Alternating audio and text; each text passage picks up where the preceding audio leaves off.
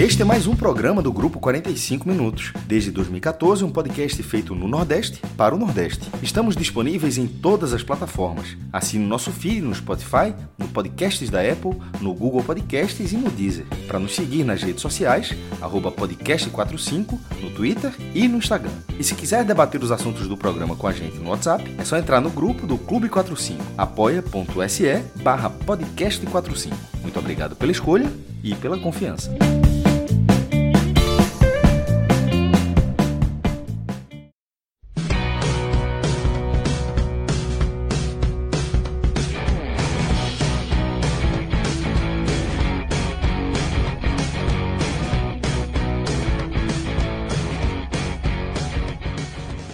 Fala galera, começando o podcast especial das estreias de Vitória, C S A e Náutico pela Série B do Campeonato Brasileiro. Esses jogos que aconteceram na sexta-feira, dia vinte e nove de maio. A gente vai analisar o empate do Vitória com o Guarani em um a um, jogando fora de casa, e a vitória do Náutico sobre o C S A, jogando nos Aflitos, essa, essa partida que terminou em um a zero para o Timbu. O que você vai ouvir agora é a gravação da live que a gente fez na Twitch, mas antes disso, eu tenho uma dica para você. Dê uma passeada no n dez esportes ponto com ponto b r, porque tem tudo de todos esses times que eu falei agora. Por exemplo, você encontra a linha nova do Vitória, da, das camisas de dois mil e vinte e um, já está tudo disponível, os uniformes masculinos, femininos, tudo lá bonitinho. Tem camisa do Náutico também, que já já está chegando a nova, mas tem promoção com a camisa retrô, a camisa de sessenta e oito. E tem camisa também do C S A em promoção a partir de sessenta e quatro reais e noventa centavos. E se você ainda colocar o podcast quarenta e cinco na hora de você terminar a sua compra, você ainda ganha um desconto honesto. Então, vamos agora ao podcast.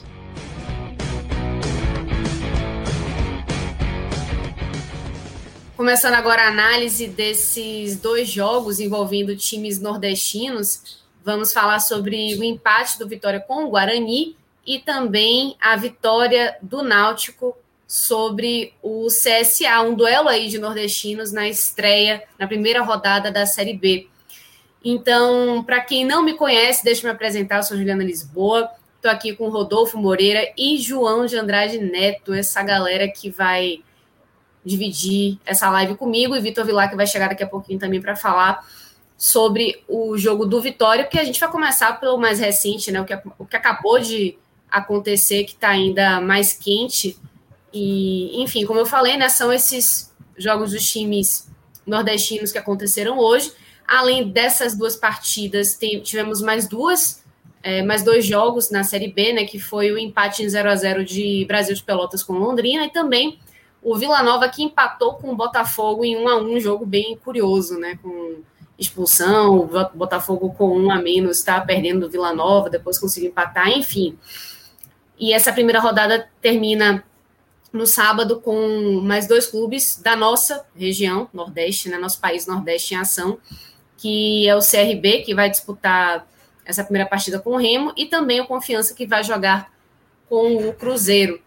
Na segunda-feira, a gente tem mais, um, mais uma equipe nordestina, que é o Sampaio, né, que aí sim vai fechar a rodada contra o Goiás. Então, esse é o panorama aí da Série B, dessa primeira rodada da Série B que está começando hoje.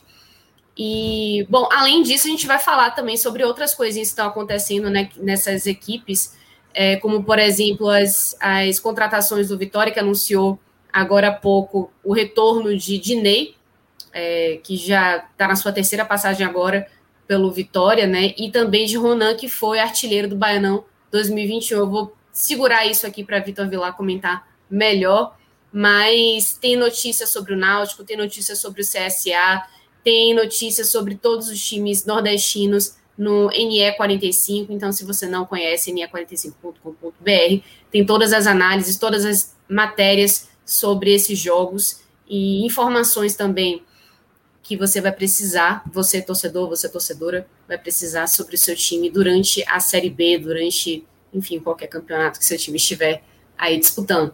Bom, vamos então começar, João, a falar sobre esse Náutico, né, que conseguiu superar o C S A, né, jogando lá no Aflitos, nos Aflitos. E jogou bem, dá para dizer isso, né? Que o, teve, o Náutico teve mais volume de jogo, teve chances de ampliar esse placar, né? Venceu por um a zero com o um gol de Jean Carlos. E, enfim, é, deu para mostrar assim, que estava controlando bem o jogo, né? Não deu muitos espaços para o C S A. É, Ju, foi uma vitória muito justa, né, do Náutico. Assim. Foi, é, Náutico... O primeiro tempo do Náutico eu gostei muito, gostei muito. Assim. O primeiro tempo do Náutico foi... É, um, o Náutico amassou o C S A. Né? O C S A que foi para essa partida com quatro desfalques importantes, né? É bom ressaltar isso também. É, o C S A não teve o Giovanni volante, não teve o Bruno Mota, que foi eleito o melhor jogador do campeonato alagoano. O Bruno Mota, que o torcedor do Náutico conhece muito bem, né? É, fez parte do elenco que caiu para a Série C, é, mas está bem lá no C S A. Não teve o Gabriel, que é um jogador muito importante no C S A, polivalente, jogador muito útil taticamente. E não teve o principal jogador, que é o, o Dela Torre, o atacante, né? Todos esses desfalcaram o C S A. Então o C S A foi bem, veio bem machucado aqui para essa estreia nos Aflitos contra o Náutico. Mas o Náutico, assim, sobre, se aproveitou disso, o Náutico não tem nada a ver com isso. E o primeiro tempo do Náutico foi muito bom, né? Nesse estilo de, de jogo de Hélio, né? É, o, o Náutico no primeiro tempo foi muito o Náutico de Hélio dos Anjos, né? Muito a cara de Hélio dos Anjos, né? Um Náutico com muita intensidade, né? Um, um Náutico que marca muito no campo, na saída de, de bola da, do adversário no campo, no seu campo, né? De, de, de defesa ainda. É um Náutico muito intenso na, na partida, marcando muito, assim, não deixando o pessoal do C S A respirar, os jogadores do C S A respirarem. Então, assim, é, e, com, e, tendo, e, tendo, e quando tem a bola, criando chances, né? É, é, é, criando oportunidades, mesmo com os dois pontas, né? Dos dois atacantes de lado mal, né? Eu acho que o Eric e, e o Vinícius não foram é, tão bem assim, principalmente o Eric, né? Os dois renderam abaixo, mas mesmo assim o Náutico dominou, o Náutico, o Jean Carlos aparecendo muito bem, finalizando fora da área, né? É, outra coisa, outro jogador que também ajudou taticamente, mas também não, não teve uma, uma boa partida, foi o Kieza. Então, o Náutico conseguiu dominar. Se eu acabei de falar dos desfalques do, do C S A, o Náutico conseguiu se, se impor em, em, é, sobre o C S A, mesmo sem o seu trio ofensivo estar tá no melhor dia, né? Estavam muito bem nessa questão tática, né, de marcação, de preenchimento de espaço, mas é, ofensivamente, de fato, de, de, deixaram a desejar. Mas o Náutico, mas assim, o, o resumo do que eu faço do primeiro tempo foi de um Náutico avassalador, assim, que, que amassou o C S A, fez um a zero, né, num, num gol de, de Jean Carlos, a bola sobrou, a bola desviou, é, e matou o Thiago Rodrigues, foi, foi o principal jogador do, do C S A, o goleiro. É, fora isso, teve uma cabeçada de Vinícius, teve uma bola que Kieza perdeu cara a cara, né, um, um chute de Alex Alves, que zagueiro do, do C S A desviou para trás, e Kieza não, não soube fazer o gol, e na, na sobra é, Jean Carlos também perdeu. Então o Náutico poderia, no mínimo, ter descido para o vestiário dois a zero, no, no, assim, é um, seria um placar mais justo, né? E, assim, e foi um Náutico de intensidade, um Náutico muito bom, é, é um Náutico que, esse Náutico que jogou pelo tempo, da forma como jogou, com a cara de Hélio, é um Náutico que dá esperança, de fato, para uma Série B. Porém, é um estilo de jogo que, que requer muito da parte física. E aí vai para o segundo tempo.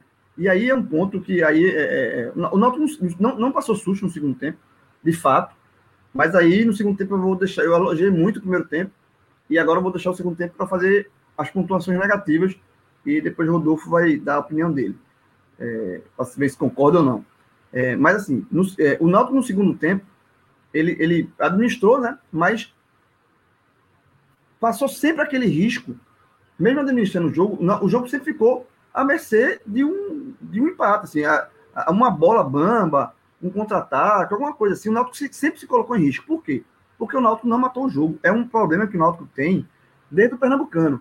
O Náutico é, foi assim na, na semifinal contra o Santa Cruz, o Náutico dominou o Santa Cruz completamente, mas levou um gol, né, um gol contra, e ficou sob o risco ali, no último, teve a última bola, poderia ter ido para os pênaltis, seria injusto, injusto, uma injustiça tremenda, mas o Náutico se colocou nesse risco porque não, não matou o jogo. Nas finais contra o João, João deixa eu só te interromper aqui para dizer que isso é o que, um, o que um dos nossos espectadores está falando, né? Humberto Cunha disse assim, ó, o Timba para subir tem que aprender a matar as partidas. E, e é bem isso que você está falando, né? Tem que aprender a, a entender o contexto do jogo e, e forçar mesmo, né? Matar a partida para não correr riscos, né? Como você estava falando. Exatamente. É assim, não, não se pode dar chance para o adversário. Se você está com o adversário nas cordas, você tem que matar o adversário, tem que nocautear o adversário. E o Náutico não fez isso mais uma vez. E na, nas finais contra o Sport, o Náutico foi muito superior ao Sport no primeiro jogo e no segundo. Mas o que, é que aconteceu? a final foi para os pênaltis. O Náutico poderia correr o risco de perder um título merecido, justíssimo, porque não matou, né? Muito mais no primeiro jogo. No segundo jogo foi muito mais mérito de Maidana, que salvou a bola em cima da linha, tá? Mas é, o fato é que não matou o jogo e, e colocou o título sob risco para decidir nos pênaltis. E contra o C S A, a mesma coisa.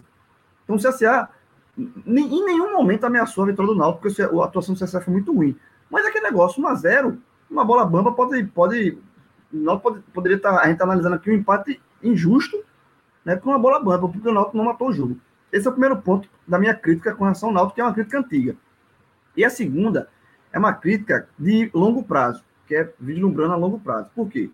Porque esse jogo, esse estilo de jogo de Hélio, que eu gosto, repito, eu gostei muito do primeiro tempo, mas é um tipo de, de, de, de imposição que requer muito do time. Exige muito fisicamente.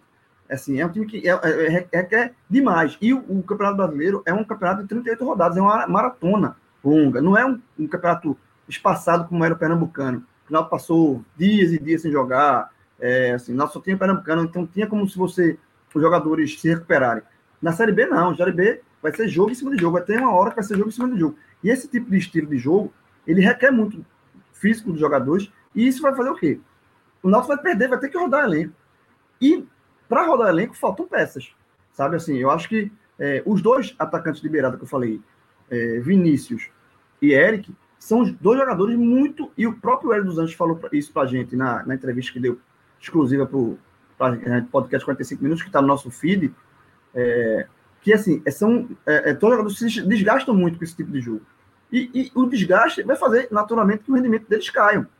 Então, o Náutico vai precisar contratar atacante de lado para rodar, vai precisar contratar jogador para o meia para rodar, sabe? O Náutico precisa, de fato, de contratação, porque o Náutico tem um time, ok. Se fosse um campeonato curto, ok, mas não é. Então, esse time do Náutico talvez não seja o suficiente para um acesso, mesmo um time bem treinado, porque esse, esse, esse repito, é um, vai, é um tipo de, de jogo que requer muito do físico de todo mundo. Então, é, é necessário contratar, porque o Náutico inicia uma Série B bem, como um dos candidatos ao acesso, a gente colocou isso também na, no nosso vídeo guia, mas talvez a falta de peças possa colocar isso em risco. Então, assim, vai custar muito caro. Quanto custa um acesso? Quanto custa um acesso para o Náutico? Né? Quantos milhões estão em jogo aí? Então, o Náutico realmente tem que ir no mercado investir para que o plano de Hélio dos Anjos, que vem dando certo até agora, ele não passe a dar certo por falta de peças. Então, esses são os dois pontos que eu tenho a observar. Ah, o Náutico tem que aprender a matar o jogo, e ficou claro mais uma vez que vai precisar contratar para rodar esse elenco. Mas, então, Rodolfo, é, quero que você me fale aí o que, que você achou dessa partida, né? Agora, é, do ponto de vista do C S A, né? Que foi um outro campeão estadual, né, campeão estadual com o Bruno Pivetti, né, que quem está aqui para assistir o, a parte do Vitória lembra bastante dele, né, que começou a, a carreira enquanto treinador de, um, de uma equipe profissional no próprio Vitória no ano passado, e está aí agora no C S A, já conquistou o primeiro título estadual, né, é, batendo o C R B nos pênaltis, e fez uma partida bem, bem tímida, né, Rodolfo, assim, na, assim a, agrediu muito pouco o Náutico, não dá para dizer que foi um, um, um jogo assim, muito vistoso da parte do C S A. Valeu, Ju. É, a leitura é bem por aí, né? O João já trouxe a questão do, dos desfalques que o C S A teve. Eu acho que já, já compreendeu tudo. A única ressalva que eu faço, né, que não é nem um, não chega a ser um ponto de discordância, mas quando se falou no Della Torre, né, o grande nome do C S A na temporada, e de fato é por causa da visibilidade que se teve na Copa do Nordeste, mas eu acho que o desfalque do Bruno Mota acabou sendo muito mais pesado hoje. É porque não só é, vinha sendo o, o jogador responsável pela criação da equipe, por gerar as principais chances de gol, como também vinha assumindo, né, esse papel de autor dos gols mais importantes, dos, dos gols mais recentes do C S A. Então, acho que acabou sendo um nome, é, entre os que, que tiveram ausentes, que teve mais peso, e isso contribuiu muito, né, para o C S A ter uma partida tímida, né, do ponto de vista produtivo, e, sobretudo, é, aquém também na questão do abafa, né? Porque o Náutico, como o João falou, cedeu um pouco de campo, o Náutico perdeu um pouco uh, de, de poder físico. É um ponto até importante da gente frisar que as duas equipes uh, decidiram o campeonato no fim de semana nos pênaltis, né? Foram até o limite, e o C S A teve um dia mais de recuperação, porque a final da Alagoana foi no sábado, né? O Náutico fez a final do Pernambucano no domingo.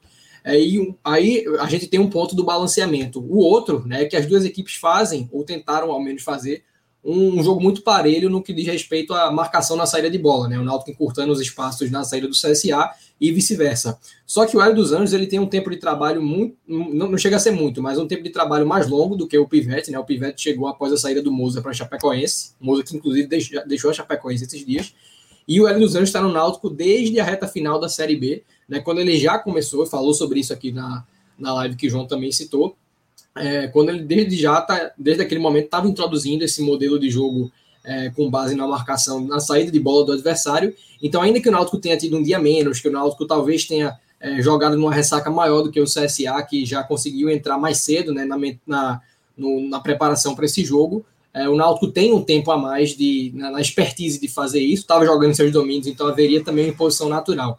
Então, como um todo, né, acho que o C S A É, teve essa dificuldade sim, sentiu muito é, o ritmo que o Náutico impôs é, né, nessa, nessa questão da marcação da saída, e os desfalques do C S A, que eram muito mais numerosos do que o do Náutico, que só teve Haldner fora de campo, acabaram pesando contra a equipe também, para não só ceder muito ao Náutico no primeiro tempo. O Náutico conseguiu agredir, o Náutico criou N situações, mas da, é, da mesma maneira o C S A perdeu, né, a sua capacidade competitiva, e isso ficou acentuado no momento em que o Náutico perdeu essa força no segundo tempo, e quem saía do banco não tinha condição, não teve condição de agregar ao C S A, que pouco agrediu o Náutico, que para mim teve a consolidação de peças, né? O Hereda, Camutanga e Wagner Leonardo, que já vinham muito bem, mantiveram essa condição.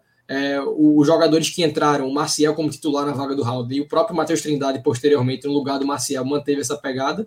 E na frente, ainda que o trio de ataque não tenha conseguido É, criar tantas situações quanto poderiam, e quando tiveram a chance não conseguiram converter em gol, nas pontas, né, nas laterais, Vinícius e Eric, sobretudo Eric, que na, nas finais destoou bastante, foi bem absoluto na, na marcação, ah, sobretudo no fim do jogo. Acho que teve um lance que foi bem didático ali, talvez o, o, a última tentativa do C S A de sair jogando, né, um tiro de meta, uma reposição do goleiro, que a bola parou no, no canto esquerdo da lateral do C S A, e lá estava Eric pressionando e ganhando o lateral para o Náutico, né, que depois acabou su- su- saindo uma falta no Kieza. Enfim, o Náutico conseguiu manter o ritmo do início ao fim do jogo, e o C S A desde o início sentiu, né, tanto a ausência de suas peças quanto a questão de estar de fato ainda tentando entrar no modelo do Pivetti, né? O estadual acabou não sendo um balizador tão interessante para isso. Ô, João, é... eu, só queria, eu só queria rapidamente, se, se permitir, falar do C S A também, porque o C S A é, ele começou a temporada É, muito, eu gostava muito do C S A, né? Eu vi o C S A fazendo bons jogos, venceu o Bahia na Copa do Nordeste muito bem, assim. eu, eu não diria nem, João, que foi assim, o início de temporada foi, era uma coisa similar ao Náutico, né? Foi a continuidade do que vinha ah, sendo feito no C R B. É, perfeito, perfeito. O C S A ano passado ficou é, muito perto de subir, né? Assim, teve um jogo, um erro de arbitragem, foi prejudicado num jogo é, contra o Brasil de Pelotas, né, na penúltima rodada, e depois não conseguiu vencer. Aí nessa penúltima rodada foi ultrapassado, não conseguiu vencer o Náutico no último jogo. Mas, assim, como o Rodolfo falou, foi uma continuidade. Então, o C S A começou muito bem, assim, fez uma Copa do Nordeste muito boa, né, venceu esse jogo, como me referi, contra o Bahia, venceu bem, assim, venceu dois a zero. É, foi dois a zero, né, não teve... É, vencendo bem. Foi justo. E, a, é, e ali, eu colocava, até falando, muito, sendo muito precoce na análise, né, mas visando uma Série B, eu, eu falava ali que, naquele momento, eu via dos nordestinos, é, o C S A era o time que tinha mais chance de... estava pintando como uma chance, talvez, de brigar por um acesso. E é precoce falar que não é agora, porque a retração na primeira rodada é precoce também. Mas é, também é inegável que houve uma queda um pouco do, do, do trabalho que se mostrava muito consistente do C S A. O C S A meio que deu uma patinada, né? Teve a, a troca do comando do Moza, né? Eu acho que o Pivetti, a escolha do Pivetti foi uma escolha ok, porque é uma escolha de perfil muito parecida, né, com a do Moza. Mas é um trabalho que ainda vai, vai ele, ele vai precisar se achar ainda, tá? Também foi campeão na, na, na Lagoana nos pênaltis, mas enfim, eu acho que, que hoje o C S A está no estágio, hoje, hoje houve um X, né, nesse, nessa, assim, qual é o nordestino que tem mais chance de subir hoje na visão? Antigamente o C S A estava na frente do Náutico, hoje eu vejo o Náutico na frente do C S A com todas essas ressalvas que eu já fiz na, na minha primeira análise, né? E só mais um adendo, Ju, que foi uma coisa que na verdade me veio à mente enquanto o João falava, né, que assim, a gente captou, com base na, na entrevista de Hélio dos Anjos, que uh, foi desenvolvida uma certa rivalidade entre o grupo do C S A, que terminou dois mil e vinte, a temporada dois mil e vinte, e o grupo do Náutico, em função é, da, do peso que o último jogo da Série B tinha, né? O C S A chegou aos aflitos podendo subir, o Náutico acabou é, com o um empate minando essa possibilidade. E Hélio dos Anjos confidenciou um certo atrito que houve, ele até falou a respeito da, de, um, de uma situação pouco cortês do Moza ao final do jogo, de não ter cumprimentado Hélio dos Anjos. Não, não existe mais isso com o Pivetti, mas a, a base dos, dos dois grupos é basicamente o mesmo. E aí começa a aparecer nas redes sociais um relato que eu não, não tenho certeza se é fidedigno, do vice-presidente do Náutico ter gritado algumas situações para é, o, o banco do Náutico, provocando o C S A com base no que aconteceu à época e alguns é, eventos posteriores do C S A. Tem a história, série B, tem a história de Kevin, né, também, né? Tem a história de Kevin. Isso, isso. É, então, assim, foi um, um jogo que tal... É, é muito, assim...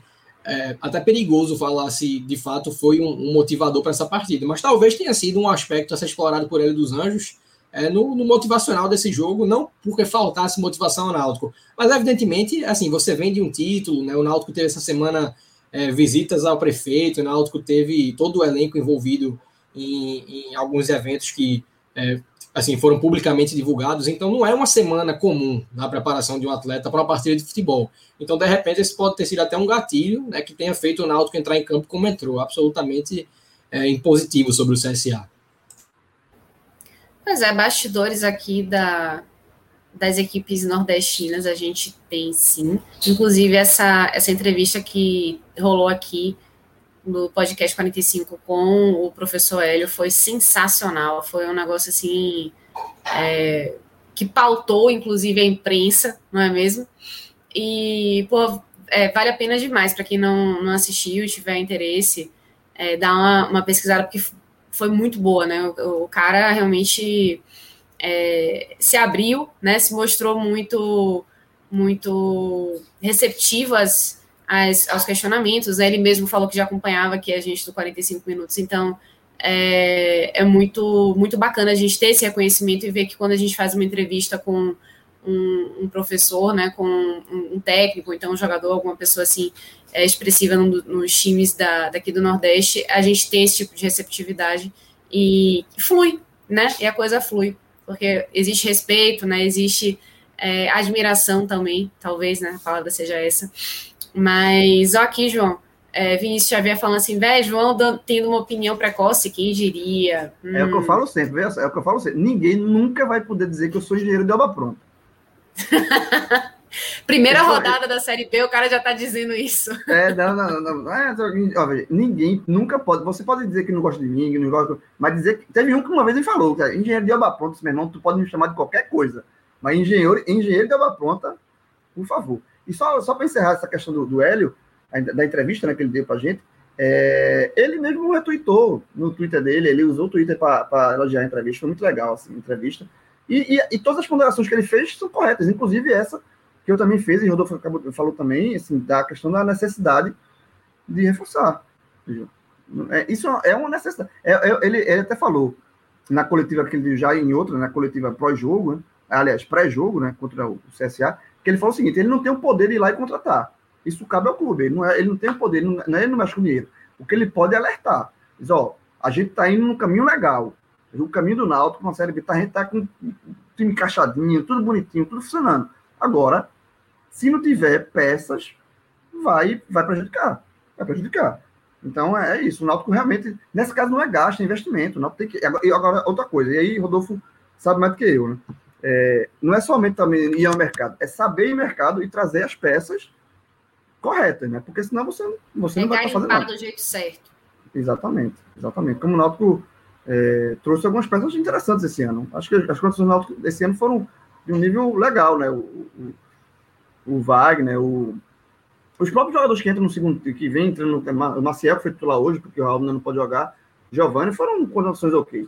Mas precisa de mais peças. Precisa de mais peças. E vão haver dez dias agora, né, João, entre o, a, até o jogo com o Vitória. Então, assim, é, dá uma margem, porque se, se houvesse uma maratona já se iniciando, né, talvez, de fato, essa questão física, que certamente vai ser cobrada em algum momento, ela fosse muito premente para o Náutico estar anunciando, tá buscando anunciar jogadores com alguma antecedência. Mas com dez dias até o próximo jogo, né, com uma margem aí para ser iniciada, de fato, a maratona da Série B, eu acho que dá para o Náutico olhar o mercado com um pouquinho de atenção, assim, sem medo de estar... Tá, pode acontecer, pode acontecer em qualquer jogo, mas, assim, não há uma iminência tão grande dessa cobrança é, na, na demanda física acontecer imediatamente, então dá para ir levando um pouquinho é, na, na paciência para encontrar, de fato, o match ideal aí entre o que tem no mercado e o que o Náutico precisa.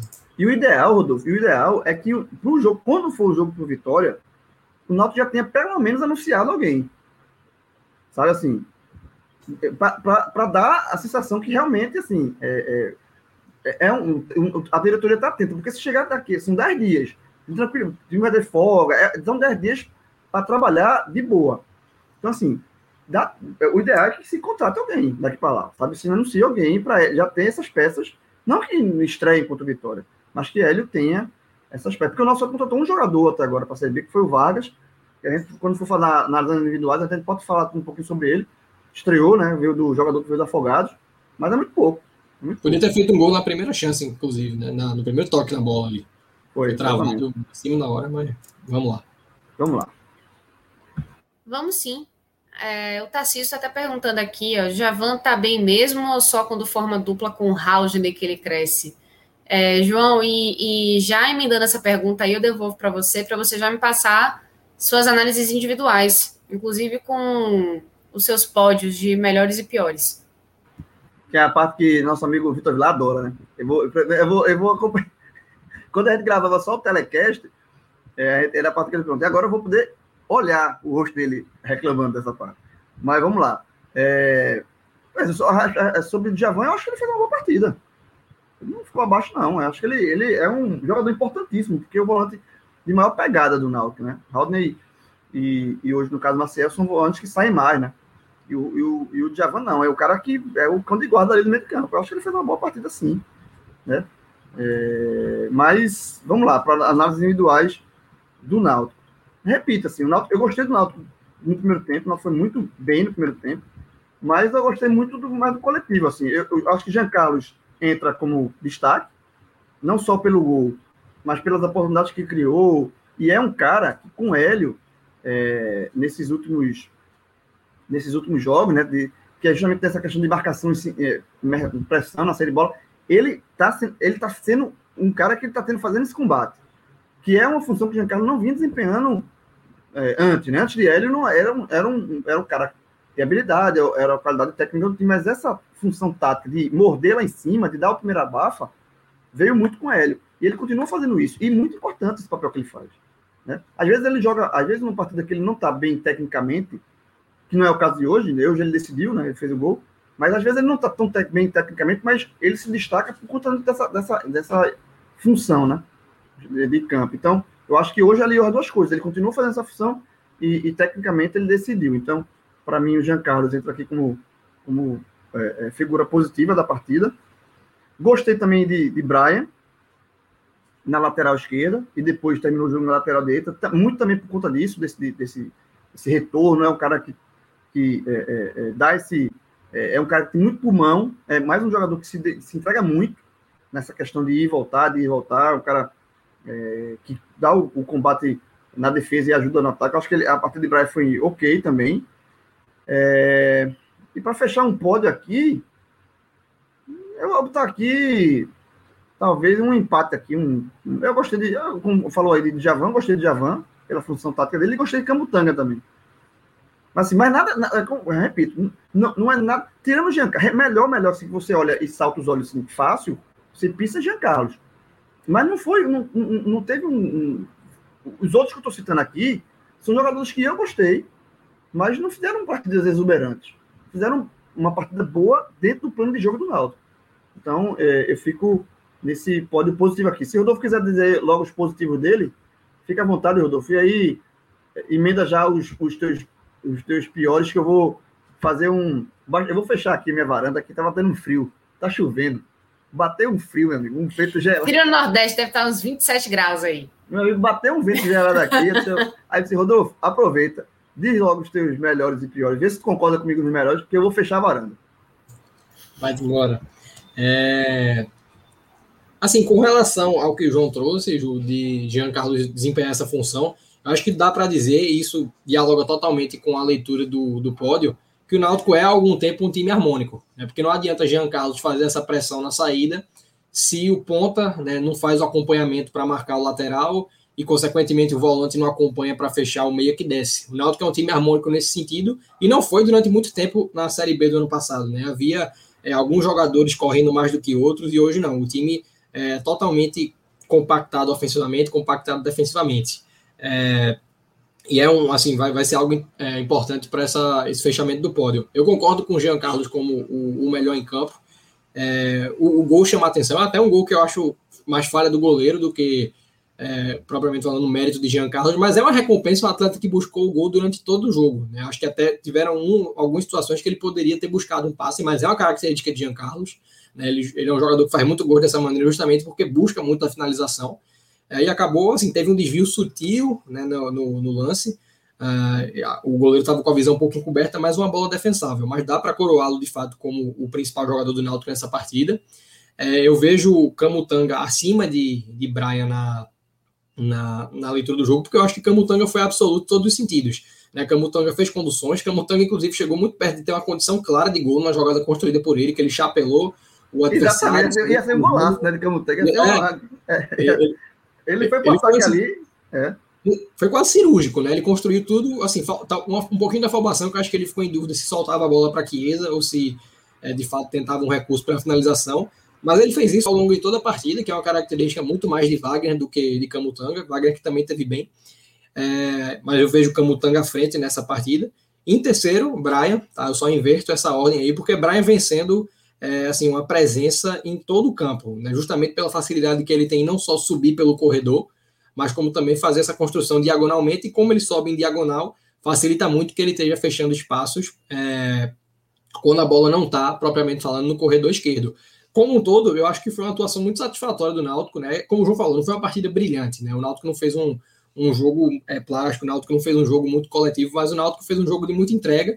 Então, até para fechar um pódio negativo, é, fica complicado, porque não teve, da mesma forma que é, fal- faltou um cara para sobrar na atuação, não teve ninguém que comprometeu é a partida, ninguém que teve o potencial comprometedor do jogo. Eu acho que o trio de ataque, como um todo, teve abaixo, né? Kieza perdeu um gol, claro, mais uma vez, né? Que é uma situação que é, vem acontecendo com alguma frequência. Ele vive um grande momento, mas em paralelo tem perdido alguns gols.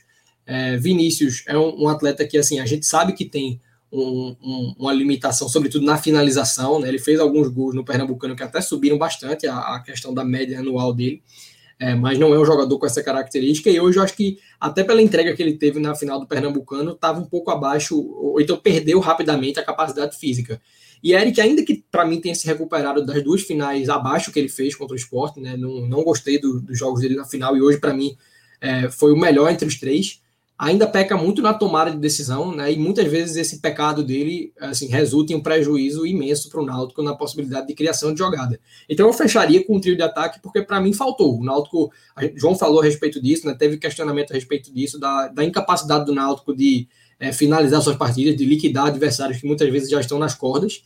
É, então para mim fica esse é, enfoque negativo para jogadores que não estão mal, né, mas precisam de, de um pouco mais de capricho para poder É, consolidar ainda mais esse momento positivo do Náutico.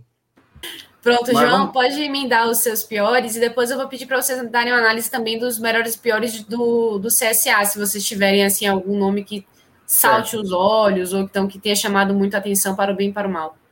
Vamos lá, do Náutico, é, eu, assim, é, é, eu já falei aqui dos, do atacante, dos ataques, o ataque foi, rendeu abaixo do, na, do normal, Kieza perdeu um gol que poderia dar uma tranquilidade maior para o jogo, mas assim, ele perdeu esse gol, mas no, no mais ele fez o papel dele, é, é, aquilo. Todo jogador do Náutico tem um comprometimento tático, mesmo quando ele estava ali embaixo, ele é um time que está nas mãos de Hélio. Então, é, Kieza perder esse gol, pode até entrar aqui por conta desse gol, mas fora isso, não, não fez na partida assim. É, taticamente ele foi bem. Agora, para mim, assim como citei Jean como único, assim, melhor em campo, você, claramente, você fácil indica Jean. No lado negativo, pior, na minha visão, claro, eu entrego o Eric. Eu acho que Eric, ele tem uma coisa que, eu acho que Eric muitas vezes, ele, sabe, esse negócio de não definir, não, não matar o jogo, não definir, eu acho que Eric muitas vezes ele resume isso, porque ele é um jogador, um atacante que ele não consegue definir as jogadas, sabe, ele limpa, aí ele, ele, não, ele não arrisca, ele não bate, ele não chuta, ele abre, ele amarra a bola, ele, ele tem muito disso, sabe? Ah, quer cavar uma falta, não dá sequência. Então, Eric é um jogador que tem uma habilidade boa, é um jogador que eu já gostei, mas eu fui, né? Quando o Eric surgiu, e vi lá, tá aqui, quando ele entrar, ele vai, ele pode comprovar com isso, que o Eric até jogou no Vitória depois. Pô, e quando o Vitória contratou o Eric, é, Villar perguntou aí, Eric, aí eu só era, era só elogios, eu era fã de Eric quando o Eric surgiu, porque é, é um jogador que eu vejo muito potencial, é muito habilidoso, sabe assim, mas ele tem um problema de definição de jogada, sabe? Então, eu acho que o Eric é meio que um espelho, resume um pouco desse Náutico que é um bom time, mas não, não consegue, vence os jogos, mas podia vencer com mais facilidade. Então, o Eric é um cara que ele tem um potencial, mas ele devia mais caprichar mais na finalização, definir melhor jogadas, ele penteia muita bola. Então, eu acho que Eric é, foi muito abaixo. Acho que foi o pior do, do Náutico, dos, dos jogadores que entraram, é, foram titulares, né, do começo. Eu acho que Eric é o pior. E aí, para fechar, também concordo com, para fechar esse trio aí, acho que Vinícius também foi abaixo. É, mas também nada, nada muito abaixo, nada que comprometesse, não. O único jogador que eu realmente não gostei, olha assim, não gostei, que você... que em algum momento eu xinguei, na, porque o cara não gostar, em algum momento você tem que xingar. Porra, alguma coisa assim, pronto. O único que eu xinguei no jogo, em algum momento, foi Eric. Então, Eric entra aí como o meu pior, por conta até do xingamento do, do lado do torcedor durante o jogo. Beleza. Alguém aí, Rodolfo, do C S A, para você é, analisar mais especificamente? Alguém que vale a pena dizer que foi bem ou foi mal? É, Ju, eu acho que é uma partida muito carente, né, de um protagonista mesmo. Eu acho que o Thiago Rodrigues, assim, quando falhou no gol, mas em outros momentos que foi exigido, conseguiu estar é, tá à altura até do padrão de qualidade dele, é um bom goleiro. Mas como um todo, assim, é um, até em função do que a gente discutiu, é uma partida muito pobre de iniciativa, né, nem, nem só de, de protagonismo, mas de iniciativa mesmo, é, sobretudo em função da grande quantidade de coadjuvantes no elenco que começaram o jogo, né, os grandes nomes do C S A não estiveram presentes. E faltou esse, essa pessoa, esse atleta que buscasse a responsabilidade de tentar conduzir o C S A para uma reação após o gol tomado, ou então de, ainda no, no zero a zero, tentar sair um pouco daquela pressão incessante do Náutico. Então, fica difícil você mencionar, além do goleiro, alguém que pudesse ser destacado positivamente. E na, na, na lista de, de quem teve abaixo, acho que muitos e muitos nomes, né? Sobretudo, defensivamente, eu acho que bateu muita cabeça no, no começo do jogo. O próprio lance do Kieza é um...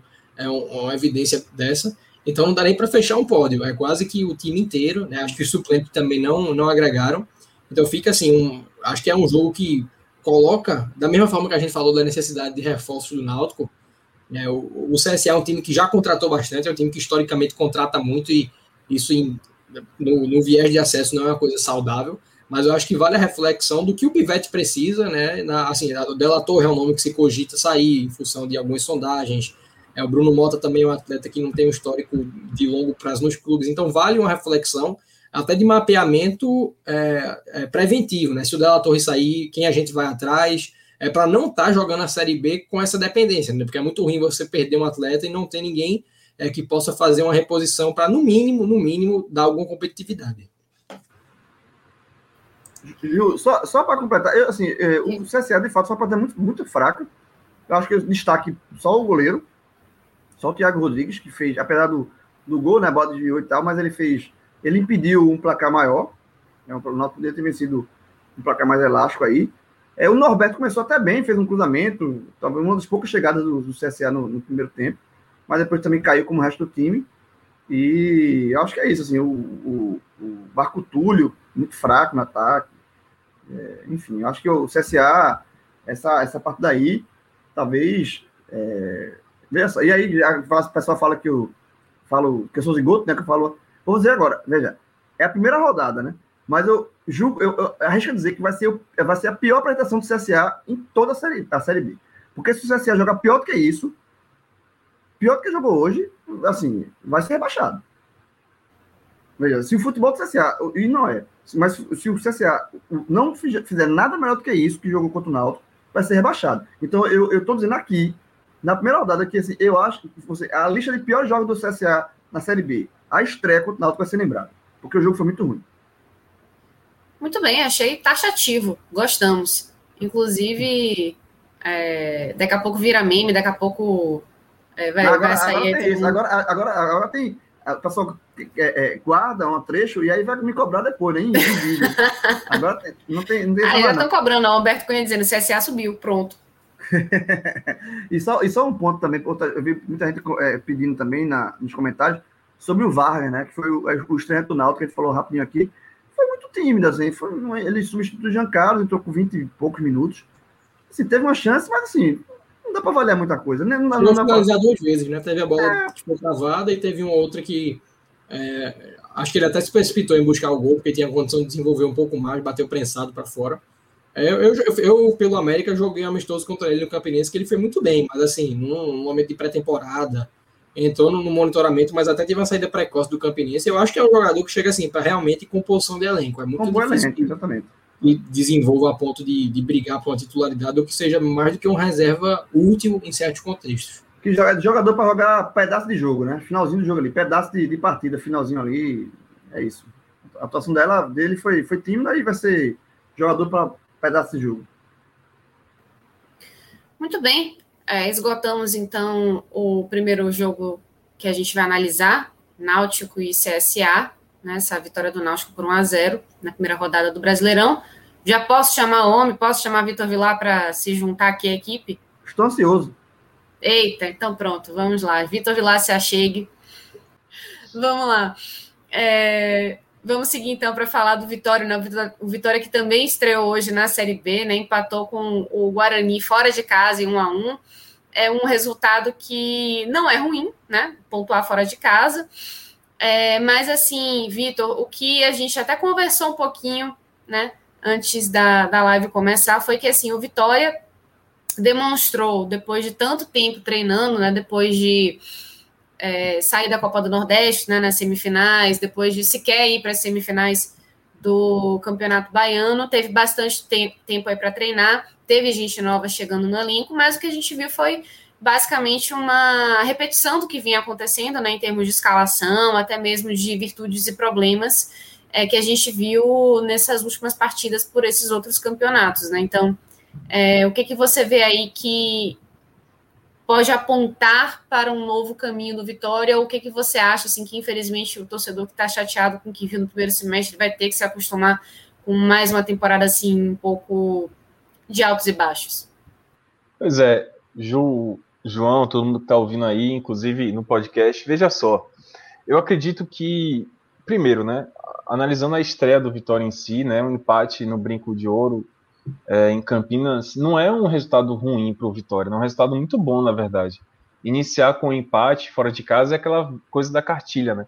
O time começou fazendo o resultado fora de casa e tem que também garantir dentro de casa os seus pontinhos. Então, analisando pela estreia, foi uma estreia boa. O Vitória jogou É, de médio para... Assim, jogou médio, razoável, bem, foi um jogo bem razoável, uma atuação bem razoável.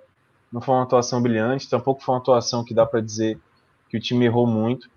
Mas eu acho que esse é o ponto, né? O, quer dizer, é literalmente o ponto. Esse é o ponto. O ponto, o único ponto conquistado fora de casa é algo positivo. O lado negativo, que eu acho que frustra muito o torcedor, é que foi um sentimento de déjà vu, né?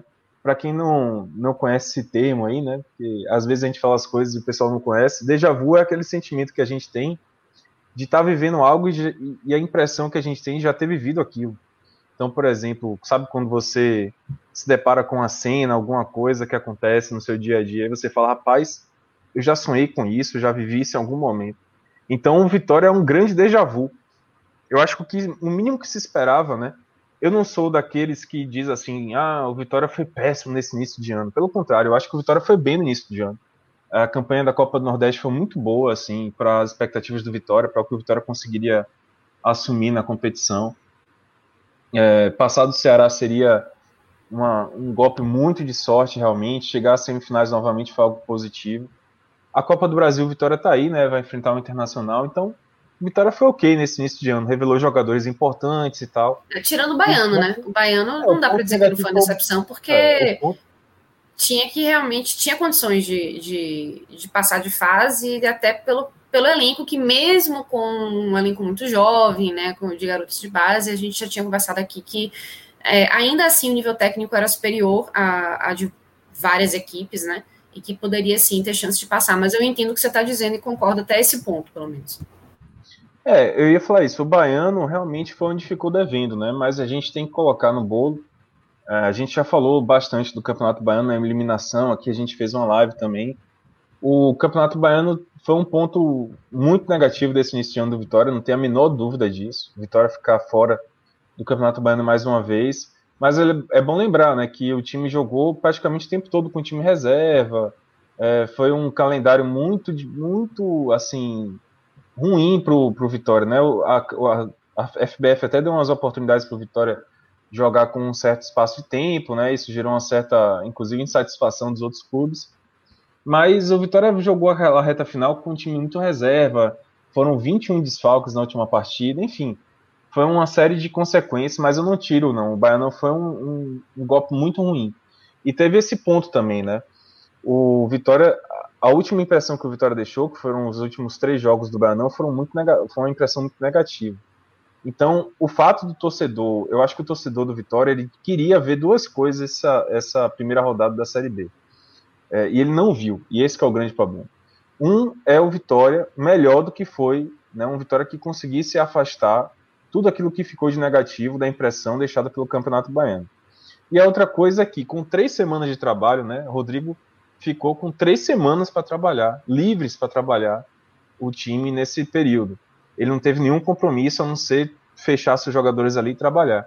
Então o que se esperava é que o Vitória, que começou ali com algumas coisas boas, algumas coisas positivas no trabalho, como a revelação dos garotos, né, de David, de Pedrinho, de Samuel, a, a zaga com Marcelo Alves e o Wallace se encaixando, que esse trabalho que começou assim, meio que regular, desse um passinho positivo com três semanas de trabalho, já que os treinadores falam tanto, né, que não tem tempo de trabalhar e tal, não sei o quê. Rodrigo reclamou muito disso, inclusive. Então ele teve esse tempo e tinha que dar um passo. E o fato é que não teve esse passo. E acho que é isso que frustra o torcedor nesse início de, de Série B, nessa primeira, essa impressão da primeira rodada. Começa pela própria escalação, né? Se você for ver, o time é um déjà vu. O time do Vitória, que passou três semanas treinando e que recebeu reforços, é, recebeu alguns reforços, na verdade, não foram tão poucos assim, foram alguns. Não teve nenhuma mudança, o time foi o mesmo da, da Copa do Nordeste. A única mudança ali foi Guilherme Santos. Ah, o torcedor pode falar, mas teve Guilherme Santos. Beleza, teve Guilherme Santos. Mas ele entrou na posição, é bom dizer, que Vico estava machucado. Então, até que ponto a opção é porque Guilherme Santos é um incremento realmente ao time, é uma evolução em relação ao time que jogou a Copa do Nordeste, e não uma opção porque Vico estava machucado. Eu, eu, eu não sei, eu acho que o Rodrigo, se tivesse Vico à disposição, teria utilizado o Vico. E a gente não teria nenhum dos reforços jogando como titular do Vitória. No segundo tempo, tudo bem, entrou Samuel Granada, entrou o Bruninho, entraram alguns reforços.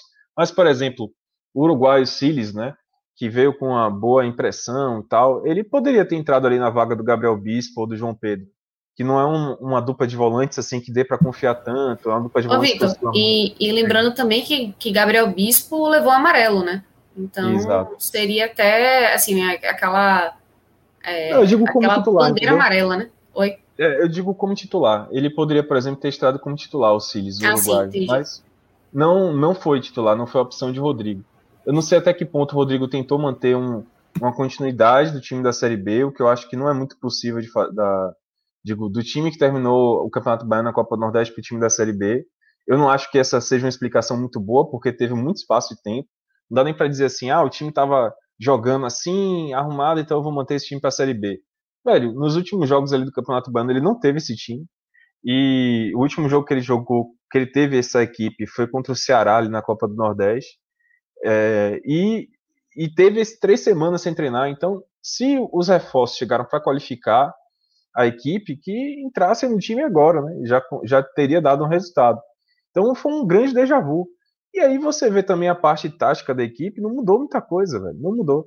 O ponto positivo da equipe continuam os mesmos, quer dizer, Pedrinho aparecendo muito pelo lado esquerdo, é, Samuel com uma, uma boa arma como centroavante, brigando com os zagueiros, né? Um cara que consegue ganhar tanto na parte técnica de domínio, mas também na parte física, né? Ele conseguiu brigar bastante com os zagueiros do Guarani, é, Pedrinho com uma principal arma pela esquerda, David com uma principal arma pela esquerda, e também os defeitos também apareceram, né? Idênticos do início do ano. É, a zaga que comete umas bobeiras muito grandes, como foi no gol do Guarani, o jogo não tem, mesmo com o Guilherme Santos, não tem, o Vitória não tem chegada de linha de fundo pelo lado direito, o Raul Prata não sobe, o Guilherme Santos se corta muito pro meio, assim como o Vico fazia. Então você começa a achar que é uma questão tática mesmo, que você pode até mudar a peça, mas você pode treinar três semanas aí que não adiantou, né? Não, não seguiu, não teve mudança nem em termos de peças, porque os reforços chegaram, nem em termos táticos nessas três semanas de trabalho. Eu acho que isso que frustra muito, sabe? Aquela impressão de que o torcedor tinha de que é, você fica três semanas afastado do seu clube, quando você vai assistir o jogo, a coisa é muito igual do que você conhecia antes, da, do que você via antes. Então dá uma frustração grande. E que acaba pagando, Ju, só para terminar o comentário, um resultado que foi bom, né? um a um fora de casa é um resultado bom. É, eu, eu colocaria nessa, nesse balaio aí de coisas que o, o torcedor, que a torcedora, né, que a torcida, já conhecendo o Vitória, a questão do preparo físico. Eu vou concordar aqui com é o Baiano que mandou essa mensagem. O preparo físico horrível, passou dias preparando para o time morrer no final do jogo, tomou correria de Regis. É verdade, né? O, o, o preparo físico do, do Vitória, né? Óbvio que a gente está falando aí de atletas com uma média de idade mais baixa, é, tá com um condicionamento aí devendo, né? E a gente já via isso em partidas do Campeonato Baiano, em partidas, principalmente do Campeonato Baiano, mas também partidas na Copa do Nordeste, que o, o Vitória perdia bastante intensidade no segundo tempo, era aí quando já estava mais cansado, que aí as falhas começavam a acontecer, e se tivesse é, começado o jogo bem, né, tivesse aberto o placar, normalmente era um momento que se é, chegava a um empate, né, e começava aquela é, ansiedade toda, né, para reverter um, um, um, uma, um momento ruim, e de repente correr atrás de um prejuízo, sendo que você tinha saído melhor no início do jogo. Então, é algo também que eu destacaria como o preparo físico do Vitória ainda devendo. Mas é, esse Vitor... é um ponto importante também, porque o Vitória, antes do jogo, o Rodrigo Chagas deu entrevista e falou que o Vitória, por conta dessas três semanas que ele teve de trabalho, o Vitória ia para o jogo num auge físico e tático, e técnico, na verdade. Ele falou na parte técnica, melhor que a gente poderia ter, e na parte física também. Só que não se viu tanto assim essa parte física, né? Falando do jogo especificamente, para a gente poder falar do jogo, né? Porque eu fiz uma leitura inicial mais é, resumida do que foi a partida.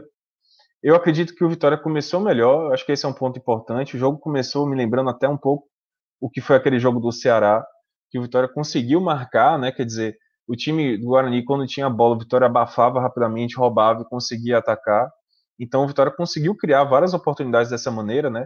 Logo aos oito minutos teve o gol de Soares, o que não aconteceu lá no Castelão, mas aconteceu no Brinco de Ouro. então o Vitória aproveitou aquele início melhor para poder fazer o gol. Um golaço, inclusive. Golaço, golaço. Eu acho que teve um pouquinho de ajuda também do goleiro. Do goleiro teve, mas, mas, mas eu prefiro é. dizer que é golaço. É, foi um golaço, porque Soares pegou de perna esquerda, a bola fez uma curvinha antes de ir pro gol. É, foi um gol, um chute bonito, né? Mas o goleiro deu aquele toquinho assim de... Foi com a mão mole, mão mole, mão mole. É, mão mole, de alface. E aí, na verdade, ele deu um, uma, uma temperada assim no gol de Soares, que para ele ser bonito.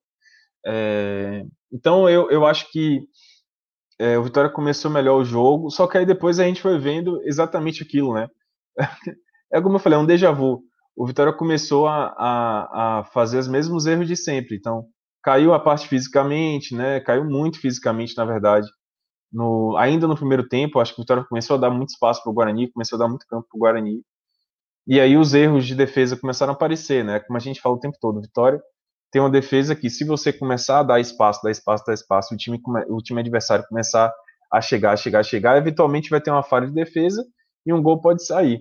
E foi assim que aconteceu o gol do Guarani, né? O Vitória já vinha caindo, já vinha recuando, teve ali uma outra chance com o Samuel, que o Samuel deu um chute super esquisito, que ele estava escorregando, mesmo assim, pegou na bola e pegou bem, o goleiro... Exatamente, ele, ele escorregou e, e, e chutou a bola, parece que ele fez por querer. É, e conseguiu, né? Teve uma jogada também de Soares interessante, que ele saiu carregando, assim, protegendo a bola de uma maneira até... com muita técnica, na verdade, Soares até jogou muito bem no primeiro tempo. E aí ele conseguiu chutar também, o goleiro defendeu. Então o Vitória continuou tendo algumas chances, mas o campo mesmo era do Guarani. E aí teve aquele lance, né, que foi... Eu tentei rever esse lance várias vezes para identificar de fato de quem foi a, a falha. Porque, aparentemente, né, a primeira coisa quando você bate o olho assim, a falha foi de Raul Prata. Porque Raul Prata afunilou demais, acompanhando os, o atacante do Guarani, e deu o canto do... Ele esqueceu do a lateral. É, deu campo, exatamente. Ele afunilou muito, né? Foi quase virar um zagueiro ali, porque ele tava na, na linha do... Cara, ele tava na marca do pênalti, praticamente. Exato, na, na marca do pênalti. Ele deixou a avenida nas costas. Né? Deixou uma avenida ali. É, mas também, se for reparar, eu prefiro interpretar como se fosse... Raul Prata é o cara que aparece, digamos assim, é um protagonista da falha, mas eu vi como uma falha coletiva, porque João Vitor sai todo estabanado para fazer um desarme, não consegue fazer o desarme. Aí Marcelo Alves fica preso na zaga, porque fica entre dois jogadores ali, ele não sabe para quem marcar. É, Raul Prata afunila acompanhando o atacante, deixando a ponta toda para o lateral do Guarani que fez o gol, o Bidu, né? E David desliga completamente na marcação, porque, em teoria, se o atacante do Guarani está indo para o meio e Raul Prata tem que acompanhar ele, quem faz a cobertura é o ponta, é David que tem que fazer a cobertura. David não, Guilherme Santos tem que fazer a cobertura, porque David é o do outro lado. Guilherme Santos tem que fazer a cobertura. E Guilherme não acompanha o, ata- o lateral do Guarani. Então foi uma falha coletiva, né? O protagonista foi Raul Prata, que esqueceu de que era lateral, vai virar zagueiro, mas também teve essa falha de cobertura. E aí no segundo tempo, só para finalizar, é, a questão física pesou muito realmente, o Vitória caiu muito fisicamente, conseguiu equilibrar um pouco o jogo em termos de não sofrer tanto, o Guarani também não chegou muito. Eu acho até que a melhor chance do segundo tempo foi de Samuel, um belíssimo chute dele de fora da área. Cara, ele chutou muito bem. Na hora eu falei assim, é gol, não é possível. Porque a bola ia na direção da coruja, assim, só que por um detalhe foi para fora. E, e o Vitória conseguiu equilibrar, mas faltou talvez o principal jogador do Vitória no jogo, que foi Soares, que logo no início do segundo tempo já dava para ver que ele estava morto. Não estava aguentando mais nada. O próprio Samuel também caiu um pouquinho de produção, né, de força, David, todo mundo. Caiu muito fisicamente o Vitória. E aí o jogo se arrastou até um empate mesmo, que acabou sendo bom para o Vitória. Antes da gente passar para os destaques individuais, que eu sei que você gosta muito, Vitor, que você fica esperando assim, nossa, cadê esse momento eu tô, maravilhoso eu, aí? Eu estou aqui esperando, só queria ver, eu vou ver pela primeira vez, ver o, a reação. Eu queria só trazer, porque é notícia quentinha, né, que chegou logo depois do jogo do Vitória, né, que o próprio Vitória anunciou É a, a, o retorno de Dinei, né, que estava no Jacuipense. Dinei, que tem trinta e sete anos, né, fez, um, fez uma boa temporada no Campeonato Baiano com o Jacuipense, né, até fez dois gols em cima Discordo. do Vitória quando jogou contra. Oi? Discordo, mas enfim, continue. Olha, falando de uma pessoa aqui que, que acompanhou o Baiano de perto, eu acho que ele, ele não fez uma, uma, uma má temporada não, eu achei que ele foi bem sim. E está trazendo o Ronan, que foi o artilheiro do Campeonato Baiano, é, que é uma aposta também, né? Ele tem vinte e seis anos, é, foi campeão baiano junto com o Atlético de Alagoinhas. É, eu não lembro quem foi que falou que a gente não fez podcast sobre o final do Baiano, mas a gente teve matéria especial aí sobre a, as finais, né? O final inédito do Campeonato Baiano, e que aí levou a, o Vitória até contratar esses dois jogadores, né? Pra, tanto Dinei como Ronan, para essa temporada no, na Série B. Então, queria que você falasse aí, Villar, o que, é que você acha dessas contratações? Villar, é um Villar. que é um... Oh, fala Oi, aí. Desculpa. Eu só queria... Só, só, eu, a, a palavra de Villar, mas eu só queria dar um, um, uma pincelada rápida sobre essas contratações. Primeiro que você lembrou muito bem, a final do Campeonato Baiano, ela fez com que o Vitória, pela primeira vez, vai ter que disputar uma pré-Copa do Nordeste. Justo. Vitória, Vitória vai ter que ter uma pré-Copa do Nordeste, porque a final foi entre dois times do interior. É, mas sobre as contratações, eu acho dois tiros errados. Assim, veja, o de Dinei, eu sinceramente, eu não sei, pode não se prender, mas eu não gostei. Assim, Dinei, trinta e sete anos, terceira passagem, estava no jogo e pense. É, eu acho que. A, a memória afetiva, gente. Hã? Memória afetiva. É, eu, eu acho que não tem, muita, não tem muita justificativa para Dinei, não, velho. Assim, eu acho que Dinei vai disputar uma Série B. Uma, um, detalhe, a Série B, que é a maior, que é o slogan dessa Série B, e é verdade. É a maior Série B de todos os tempos. É a Série B com nível assim, mais difícil. A Série B. Eu acho que Dinei, eu, veja, talvez queime a língua, mas assim, eu não, eu não, eu não vejo, antes de, da contratação, se for assim, eu não vejo sentido. A do Ronan, é como você falou, é uma aposta, mas é uma aposta que você. Muita aposta. Tá? Porque certo dentro do Campeonato Baiano, com cinco gols, desses cinco, ele fez três nas finais. E três de pênalti. Três na final. Dois de pênalti. É, ele fez nas finais. Ele fez na final. Ele fez dois jogos. Fez dois jogo de ida e um no jogo de volta. Então, assim. É, e era um jogador que fez. Eu, tá, eu fiz a matéria pro N quarenta e cinco. É, fez muita carreira no futebol do Amazonas. É, se jogou muito no, no, no futebol amazonense, que é um futebol mais fraco, né? Então, eu acho assim que é uma aposta também muito, muito, muito, muito, muito na conta de aposta. Que eu não boto. Não, assim. Eu, eu, eu, eu acho que foram duas contratações que não dá para empolgar em nada a torcida de Vitória. Assim, a de Dinei, eu acho, chega a ser inexplicável. É como o Rodolfo falou, memória afetiva. E a de Ronan é aposta. Assim, é aquela aposta que assim, tem um risco alto e também não dá muito certo, porque é um jogador que não é tão novo assim, mas e fez um... um, um fez, ele tem vinte e seis Baiano, anos. vinte e seis anos, não é, não é não tão novo assim. Fez cinco gols no Campeonato Baiano, não é muita referência para nada. E fez a carreira no futebol amazonense. Então, não, sinceramente, não, não gostei, não. É, eu... eu é, é o novo eu, Neto Baiano, Vitor? Lembra um é, pouco essa, é menos, essa tentativa? Né, até, é menos, Ju, porque, veja só, a questão de Neto é porque Neto, de fato, é um cara muito folclórico, né? E Neto, de fato, traz uma certa autoestima, assim, pro torcedor, porque ele é um cara que provoca o rival, ele é um cara que fala muito do Vitória, é um cara que é bom de entrevista, ele é um cara que que aparece bem, aí quando ele aparece, ele fala alguma coisa que o torcedor do Vitória pega, fica sacaneando o outro no WhatsApp, na rede social. Então, o Neto, pelo menos, tem essa coisa do entretenimento. Ele foi muito mal em dois mil e dezenove, mas rolou um entretenimento ali. Neto, ele consegue fazer um entretenimento interessante para poder levantar um pouco essa autoestima do torcedor. Dinei não, Dinei é um cara muito discreto. E eu acho que essa foi a grande, a grande é, qualidade dele enquanto jogador. Ele é um cara que nunca comprou briga, nunca comprou rivalidade, mesmo na época que ele jogou, e jogou muito em dois mil e treze, eu acho, assim, duas coisas importantes. Falar da contratação de Dinei em dois mil e vinte e um não é desmerecer em nada o que ele fez no Vitória. Ele é um jogador muito importante para o Vitória, mas muito importante. E pouco reconhecido pela torcida, porque em dois mil e treze ele jogou demais, jogou um absurdo, foi um dos melhores atacantes da, do Campeonato Brasileiro, daquela campanha que o Vitória quase foi para a Libertadores, ficou ali a pontinhos da Libertadores, uma campanha, a melhor campanha até hoje dos pontos corridos do Nordeste, e Dinei foi uma peça fundamental. Ele foi um dos melhores atacantes brasileiros de longe. Fora tudo, ele, tudo que ele fez no Vitória também em dois mil e oito, né, que ele foi muito bem no Vitória em dois mil e oito, depois ele voltou em dois mil e doze, foi bem, em dois mil e quatorze que ele não foi tão bem assim, na última passagem dele pelo Vitória. Mas veja só, o, o Dinei, ele é um, uma, uma, uma figura muito importante para o Vitória. Então tem essa memória afetiva.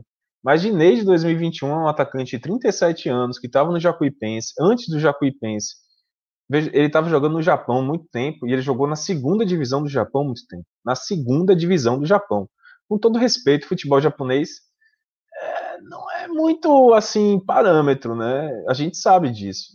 Vários times nordestinos acabam caindo, inclusive, nessa coisa do... do ah, fez trinta gols no Japão. Beleza, joinha para você. É, e aí ele veio para o Brasil, foi para Água Santa, não foi bem na Água Santa, no Paulistão, tudo bem, um campeonato mais disputado, mas é um campeonato do nível da Série B. Tem muitos times, é, muitos jogadores que disputam o Paulistão, pelo Água Santa, pelo Mirassol, por essas equipes, e acabam na Série B depois.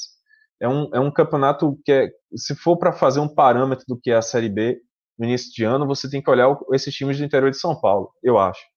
É, então ele não foi bem no Água Santa, veio para o Jacuipense e não fez tantos gols assim na Série C, e aí tem essa coisa, o, ele, fez, ele fez um campeonato bom pelo Jacuipense. Bom, ele fez três gols, três gols pelo Baiano, dois em cima, dois num jogo só que foi em cima do Vitória. Justamente, outro, mas eu acho que é aí que tá a questão, né, fez dois gols em cima do Vitória no Barradão, então acho que isso já aí, incomodou. Assistiu, mas aí quem só viu o Dinei contra o Vitória, o torcedor do Vitória só viu ele contra o Vitória naquele jogo. Ele fez dois gols, aí fica aquela coisa, nossa, aí o Dinei tá metendo gol ainda. Cara, não é bem assim, né? Ele não fez o Campeonato Baiano bom. Eu acho que isso é, é uma falácia. E é que nem Adriano Michael Jackson, quando foi pro Santa Cruz. Não sei nem se fechou com o Santa Cruz, Adriano Michael Jackson. Que loucura aquilo ali, cara. Que loucura aquela contratação. Tá no sábado, tá no sábado. É uma contratação completamente desmedida. Ele, é, olha os gols que ele fez aqui no Campeonato Baiano pelo Jacuipense, um horror. Então, assim... Tem esses caras que, que Adriano Michael Jackson vive ainda da, da fama que ele criou no Bahia em dois mil e dez.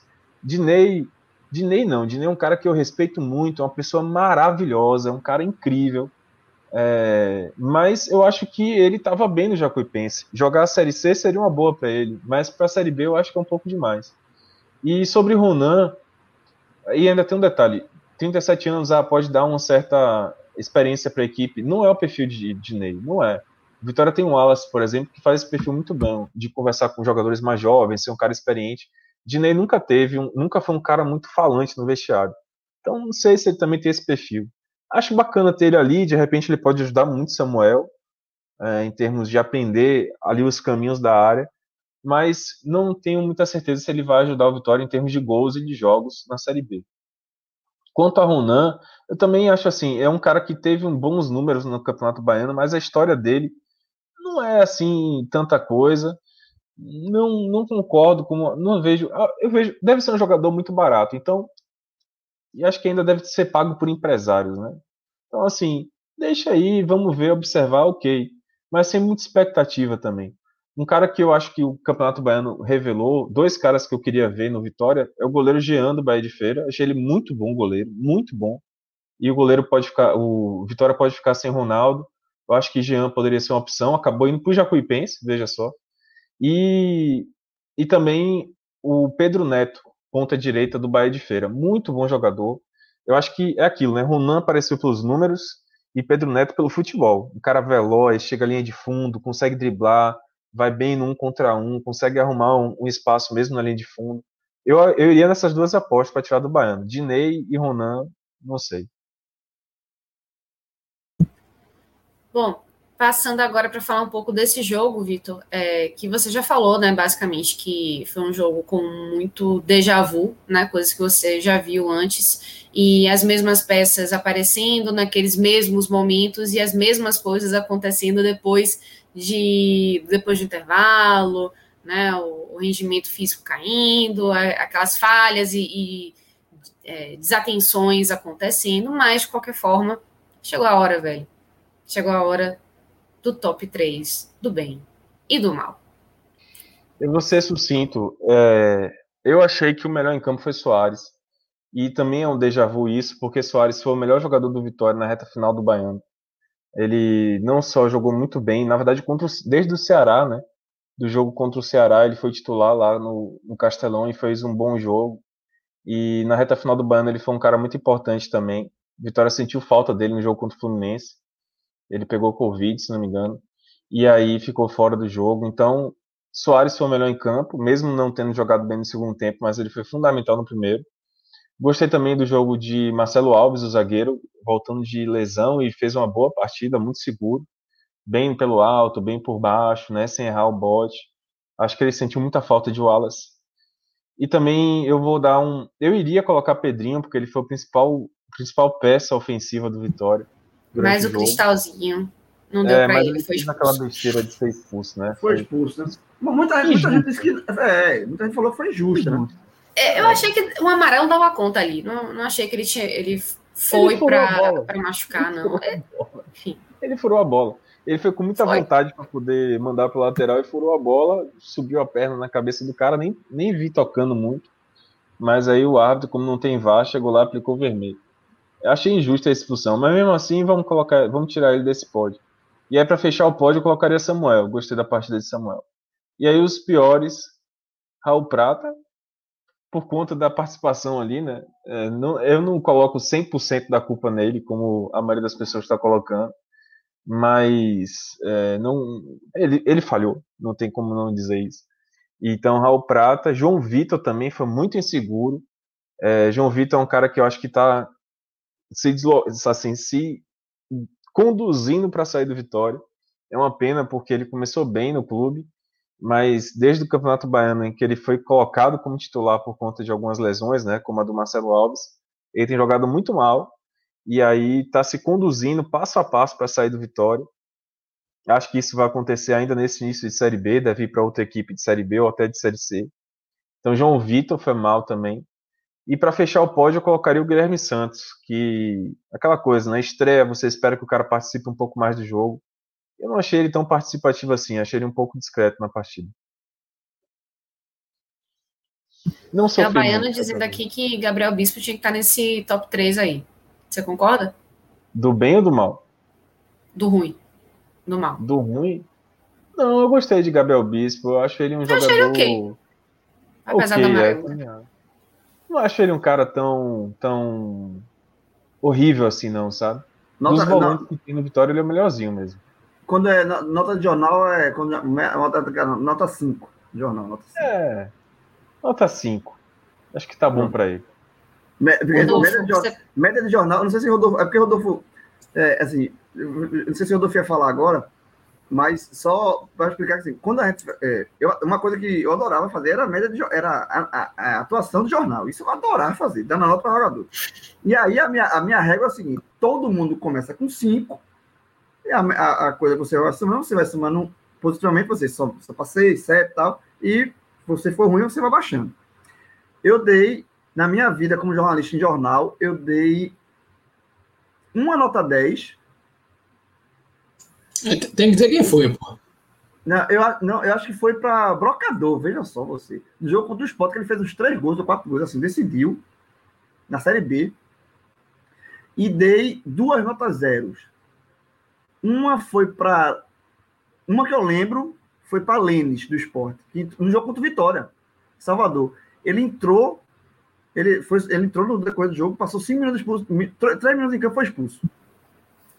Maravilhoso. Aí, aí eu dei zero. Melhor, e, melhor jogador. E o, e o outro zero, e outro zero, eu confesso que eu não lembro. Mas eu sei que foram duas notas zeros.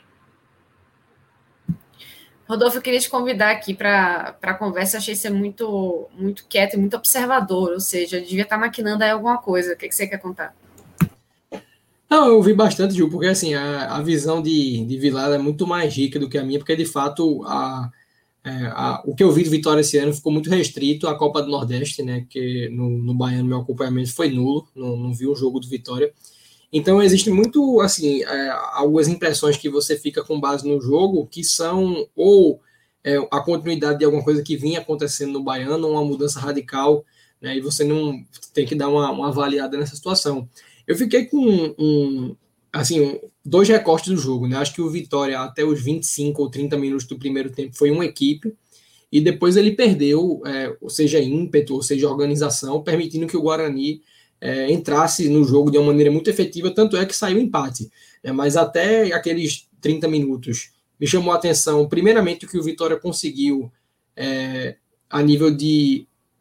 É, organização defensiva, né, de fechar os espaços do Guarani, o Guarani que tem um treinador recém-chegado praticamente, né, Daniel Paulista mal teve tempo de treinar, mas ainda assim é uma equipe com, com seus valores individuais, é uma equipe com, com é, um legado do Campeonato Paulista, então isso é um mérito do Vitória, né, o fato do Vitória ter conseguido jogar anulando o Guarani e chegando ao ponto de abrir o placar, criando situações efetivas de gol.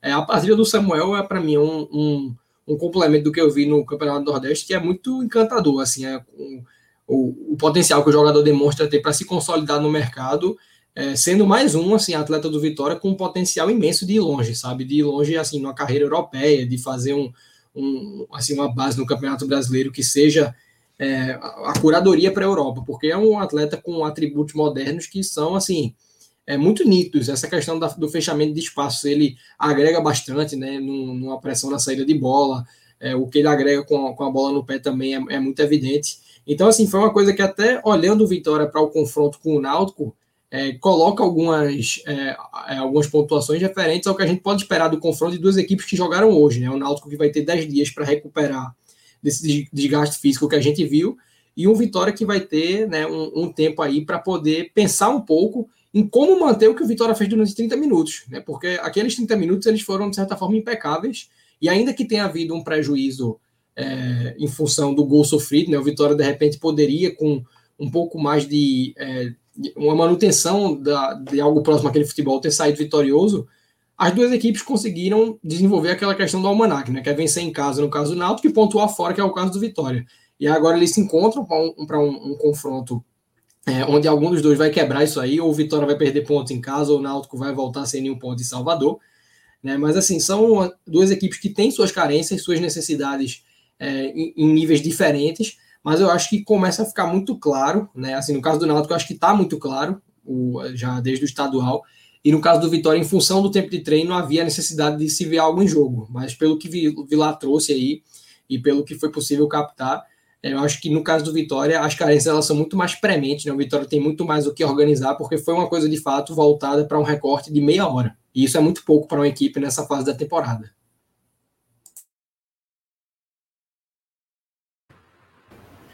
Doutrinou. Doutrinou. Só, só sobre esse, rapidamente sobre esse jogo, que está muito longe ainda, mas eu acho que a, a, a, o confronto, né, esse clássico nordestino entre Náutico e Vitória, que fizeram dois jogos horrorosos, horrorosos ano passado na Série B. Foram dois jogos, assim, sofríveis, assim. O primeiro foi horrível, dois a zero, né? A gente então, esperando tanto esse jogo para poder fazer o telecast, né? O é, não, foram, foram horríveis. Foram dois empates. O primeiro foi zero a zero, com certeza. O segundo, é. não lembro se foi zero a zero, não, mas foi empate. zero a zero com uma bola cruel demais do Náutico na trave, no outro na, lance na do jogo. Foi Dadá Belmonte. Dadá, Dadá Belmonte. Dadá Belmonte, que, tá, que subiu no, com a primeira do Paulista pelo Água Santa. Eu assisti ontem, Água Santa e...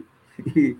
E... Na Série A dois, Dadá é rei, pô. O negócio aqui é que o Sarrafo é outro. Mas não, Dadá é rei, na Série A dois faz muito da, tinha Dadá, Lele, que jogou no Náutico, jogou no Santos. Tava uma festa ontem.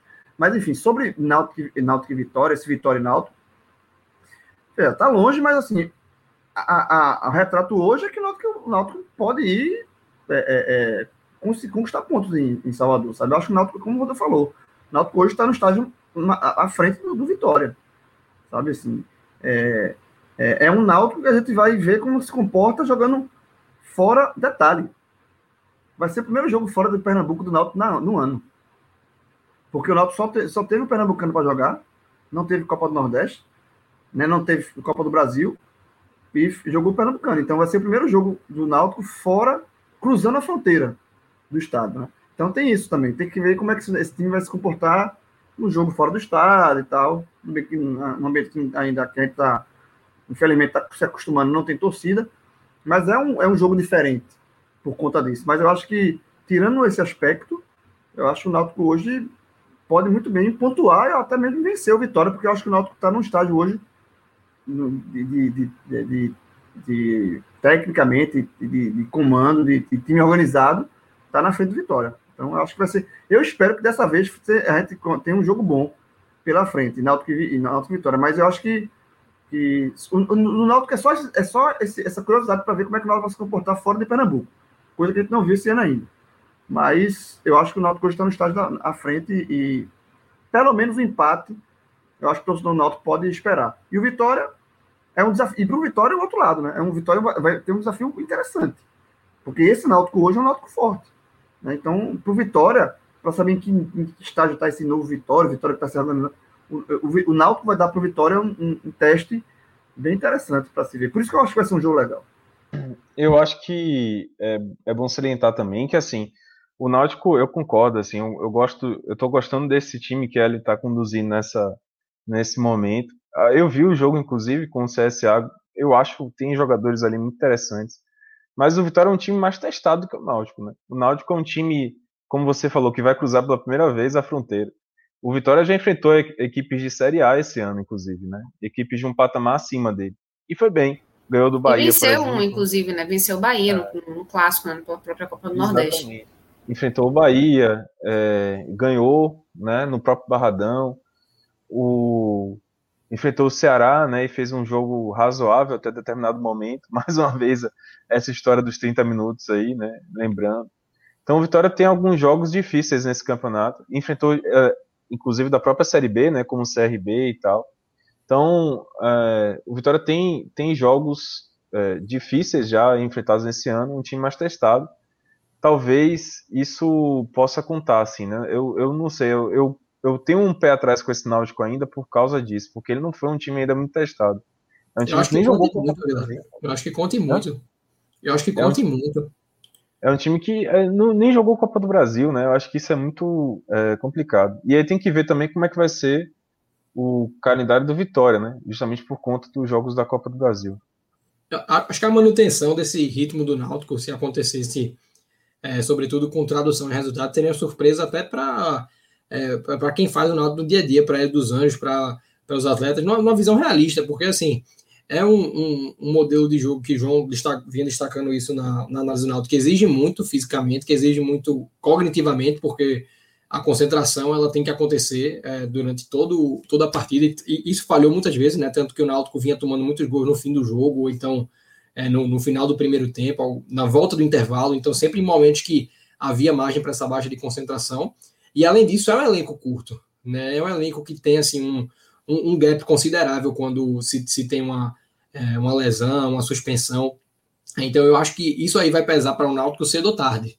Talvez não nesse jogo com Vitória, talvez não na terceira rodada, mas cedo ou tarde, a não ser que o Náutico consiga fazer uma, uma atuação de mercado aí muito cirúrgica para trazer reposições, não necessariamente à, à, à altura, mas com condição de fazer a, a, o suprimento quando necessário.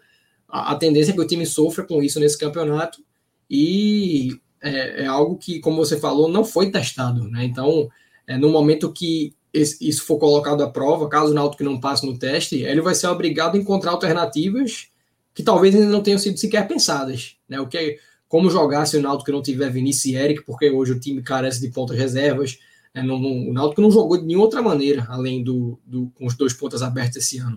Então existem muitos I Cs aí na, na questão do Náutico, e eu acho que é, é como você trouxe, é uma questão de tempo, né? Talvez... É, Essa, essa cobrança não venha nessa segunda rodada, mas cedo ou tarde ela fatalmente chega. E, um, e só para terminar, uma coisa, né, que nesse micro, micro, micro, micro, micro cenário, que é o, o jogo entre Vitória e Náutico, que dentro do macro, macro, macro cenário, é só um ponto, né, é só um jogo na Série B, mas pensando nesse início, né, o Náutico tem uma vantagem muito grande em cima de um dos grandes problemas dele da temporada, né? O fato do Náutico não estar na Copa do Brasil, ele vai ter esse período grande para poder descansar os jogadores, enquanto o Vitória, que está na Copa do Brasil, vai jogar antes de enfrentar o Náutico, vai enfrentar simplesmente o Internacional. Então, é, pode acontecer de tudo, né? Se o Vitória encarar esse desafio e for bem, pode até, de repente, é, vir com um pouco mais de, até de, de confiança, né, para o jogo contra o Náutico. Agora, certamente vai ter um desgaste muito grande, né? Jogo eliminatório, ainda que tenha o jogo da volta em Porto Alegre, mas é um jogo eliminatório, a gente sabe que é uma outra pegada, então acho que... E, nesse e é um momento... jogo que o Vitória sabe que tem que fazer o resultado em casa, né? Porque em casa, tem que, é. se quiser alguma coisa, tem que se garantir fazer o resultado em casa. E aí, o, a Copa do Brasil, diante, antes desse jogo, né, é, realmente pesa bastante. Eu, o jogo vai ser um jogo... o Vitória pode acontecer de tudo, né, contra o Internacional. A única certeza que eu tenho é que o Vitória vai se desgastar muito nesse jogo. Muito bem, a gente passou aqui por Náutico, C S A, Vitória e Guarani, já estamos aí fazendo previsões para a próxima rodada, né, que vai ter Vitória e Náutico, então, muito pano para manga aqui para essa live. É isso aí, minha gente, vamos então encaminhando para o final, a gente debateu bastante, muita informação, muita análise, quero agradecer aqui meus companheiros João de Andrade Neto, Rodolfo Moreira, Vitor Villar e também... o pessoal que faz isso tudo acontecer, né? Que é o Danilão e também Marcelo, que estão aí encarregados do áudio. Então, muito obrigada para a equipe inteira e também especialmente para você que acompanhou a gente t- tanto na live ou então no podcast. Até a próxima, gente. Tchau, tchau.